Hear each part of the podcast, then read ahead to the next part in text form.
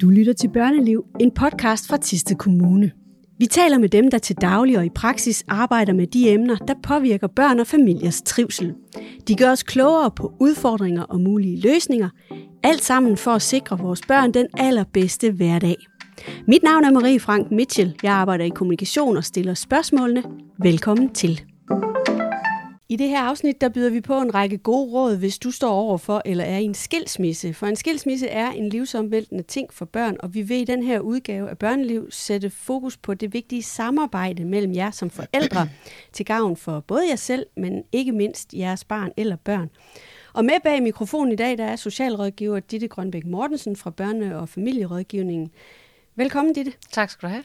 Du arbejder til daglig med at øh, blandt andet rådgive forældre, der skal skilles. Hvorfor er det, at vi skal tale om samarbejdet mellem forældre, der går fra hinanden?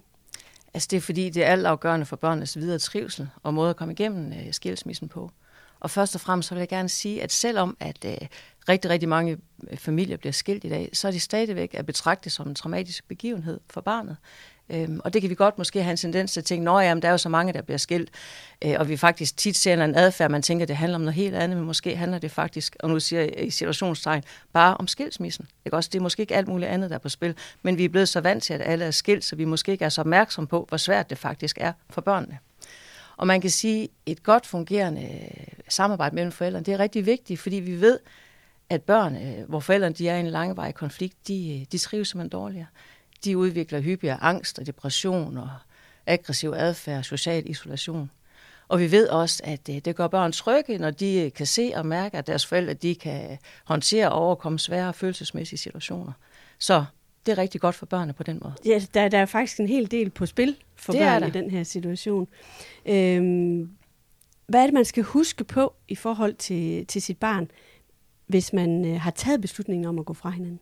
Altså det er jo, at man, øh, altså det kræver faktisk en vældig, vældig høj etik og moral som forældre at gå fra hinanden, fordi måden, man, man ser på sin partner på, det, man kan, det allerbedst, man kan give børnene, det er, at man taler pænt og ordentligt til og om den anden.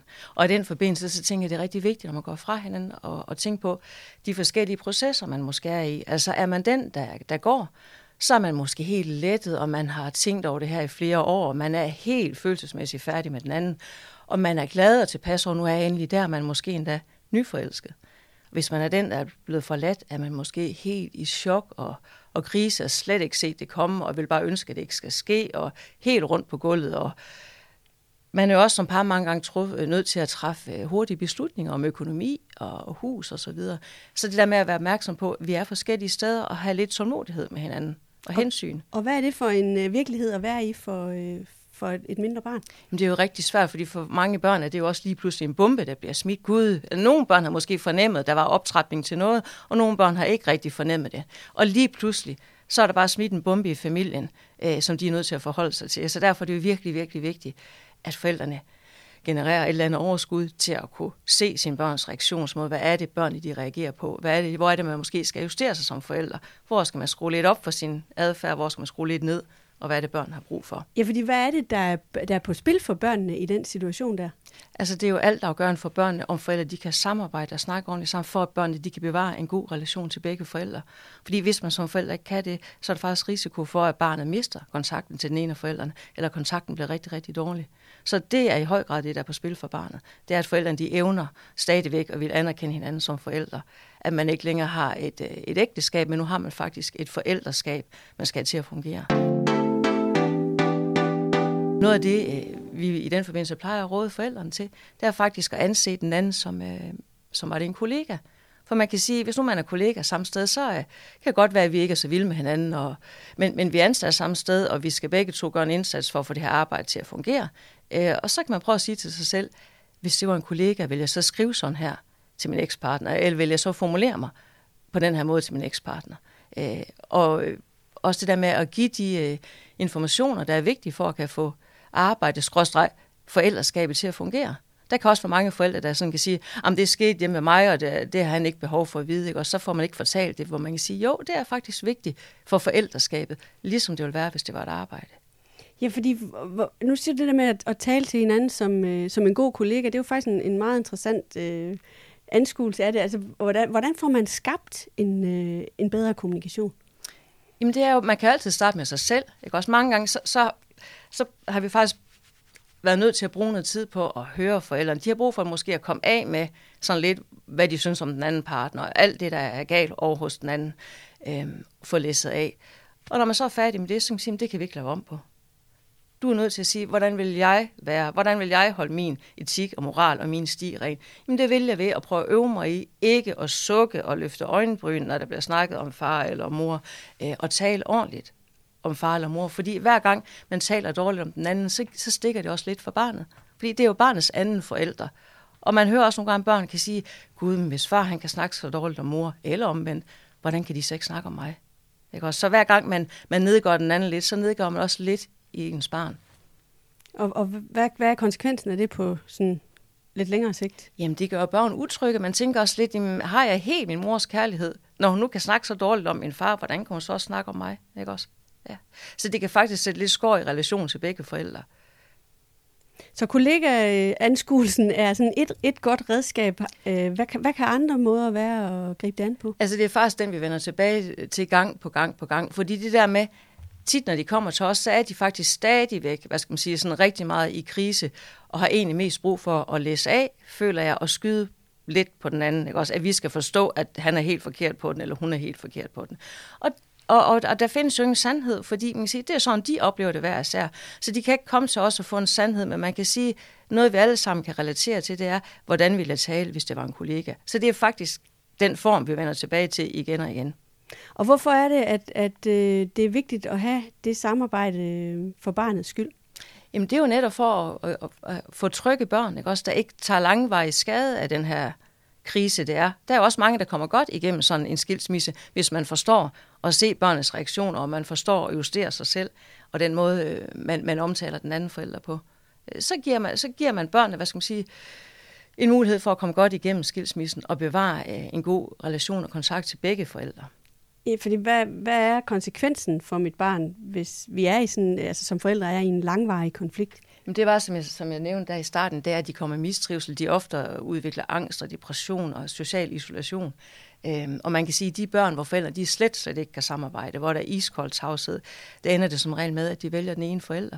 Fordi det simpelthen bliver øh, for svært at være i. Så man kan sige, hvis jeg skal have ro og fred i min krop, så er jeg nødt til ligesom at sige, okay, så er jeg hos dig, og så dropper jeg kontakten til den anden forælder. Og det er jo frygteligt for alle parter.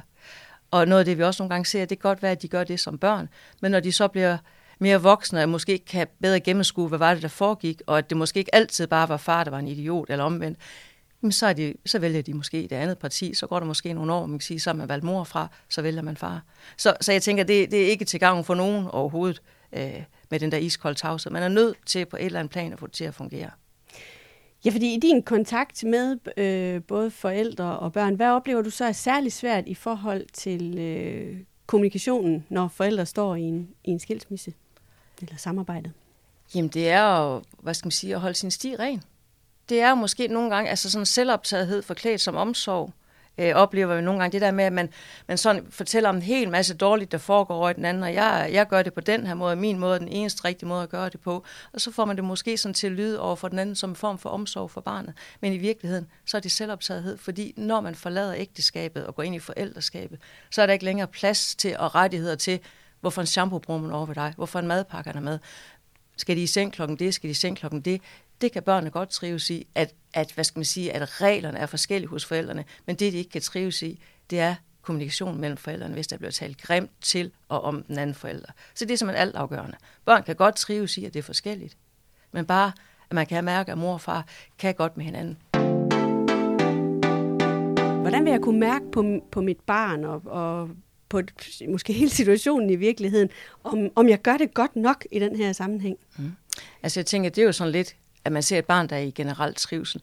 Og, og man kan sige, at det er et barn, som er optaget af sig selv og sin egen behov, og ikke sådan over i, hvordan mor har det, hvordan far har det, hvad de tænker om tingene. Et børn, ligesom børn er på naturlig vis optaget af, at det er mig, og det vil jeg gerne, og hvad vil jeg? Og også frit tør fortælle noget om hjemme ved mor og far. At man ikke tænker på, gud, kan det gøre mor ked af det, kan det gøre far ked af det, når de frit kan fortælle om noget hos den anden, og når de også frit måske kan sige, der var far dum, eller der var mor dum, uden at tænke, gud, det kan blive brugt imod dem.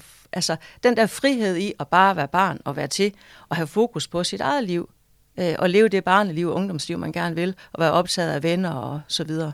Så tænker jeg, så, så er man kommet rimelig godt igennem, at børn, man kan mærke, at børnene, de, de tager ikke det hensyn til, om der er noget, man kan blive ked af, eller sur over, eller stødt over.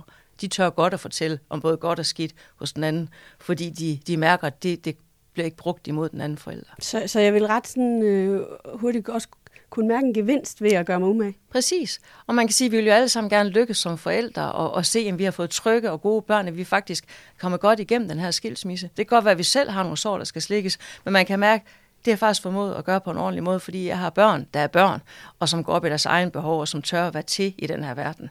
Øh. Og jeg plejer også tit at sige til forældrene, øh, fordi øh, det tager også så meget energi hele tiden at være irriteret på den anden, at det kan godt være, at du har ret til at være sur. At han eller hun virkelig har været træls, og det slet ikke har været i orden. Det kan godt være, at du har ret til det, men gider du at bruge din energi på det? Og hvis man ligesom kan vifte den af, så kan man måske bedre sådan ret ryggende sige, ja, han eller hun er godt nok sådan og sådan, men ved du hvad, det gider ikke bruge min energi på. Jeg vil tale ordentligt, som var det til en kollega, til ham, hende, for at få det bedst muligt for vores børn, fordi vi er jo forældre sammen resten af vores liv. Det er jo ikke kun barndommen. Man kan sige, at det bliver faktisk mange gange måske sværere, når de bliver voksne, fordi så er det jo dem, der står og skal tænke, hvordan skal jeg holde min studenterfest? Øh, hvad, når jeg skal giftes? Hvad med barnedåb? Og der kan man simpelthen ikke tillade sig som forældre at have nogle krav til det overhovedet. Der må man jo komme, når børn inviterer på den måde, de har lyst til. Så derfor tænker jeg, det er vældig vigtigt, at man kan give børnene den ro, at det er ikke noget, de skal tage hensyn til i deres voksenliv. Hvis de vil holde noget, hvor de vil se mor og far og mor og fars nye og det ene og det andet, så er det sådan, det er. Og det skal man kunne være i. Øh, fordi børn har ikke blevet bedt om, børn har ikke bedt om, at forældrene bliver skilt. Hvor svært er det her, Ditte? Det er overhovedet ikke svært. Ej, jeg tror, det er svært. Jeg tror, at altså, man kan sige, det sker jo heller ikke af én gang. Man kan øve sig lige så stille, og så falder man måske i nogle gange, og man, nej, man taler godt nok ikke lige helt som til en kollega, men op på sporet igen. Ikke også? Øh, og jeg tror jo også, når der går lidt tid, altså tingene er kommet lidt på afstand, så bliver det lettere for de fleste. Og jeg tænker, noget af det, der kan være en trigger, det er også, hvis den ene ret hurtigt har en ny partner. Det ser man også tit, at så har de lidt svært ved at samarbejde, fordi så er der en tredje person inden, der synes noget, eller det føler den, der står alene i hvert fald, at der er. Så det er lidt forskelligt. Ditte, tak for øh, dine svar. Hvis man nu godt kunne bruge enten mere information, eller synes, man har brug for noget vejledning, hvad skal man så gøre? Altså enten så kan man jo ringe til Børneliv Thy, eller man kan ringe på den skole eller daginstitution, hvor ens barn går, hvor, øh, hvor der altid er en konsulterende socialrådgiver øh, til rådighed, så man kan få noget råd og vejledning i forhold til det her. Tak for det. Og også tak, fordi du lyttede med ude bag højtaleren. Og husk, at du kan altså ringe til Børneliv på telefon 99 17 20 70. Det kan du med både små og store udfordringer, så hjælper vi dig på vej.